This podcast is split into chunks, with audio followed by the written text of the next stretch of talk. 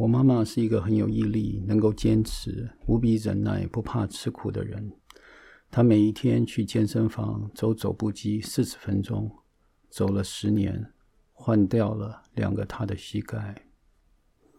我有好几位病人冒险犯难，不畏艰难，努力地锻炼自己，希望能够突破自己身体的极限。有的是三铁的铁人，有的是健身房的教练，有的是马拉松的选手。他们的身体僵硬无比，他们的情绪紧绷得不得了。他们好像很强壮，可是并不健康。我看过三个瑜伽的老师，每一个人的两个手腕。因为做下犬式的不当，磨损疼痛不已。所以，运动健身的心法是什么呢？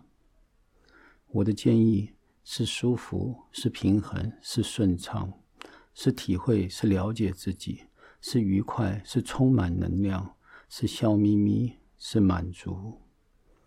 不管我们是动动脚趾头，伸伸腿。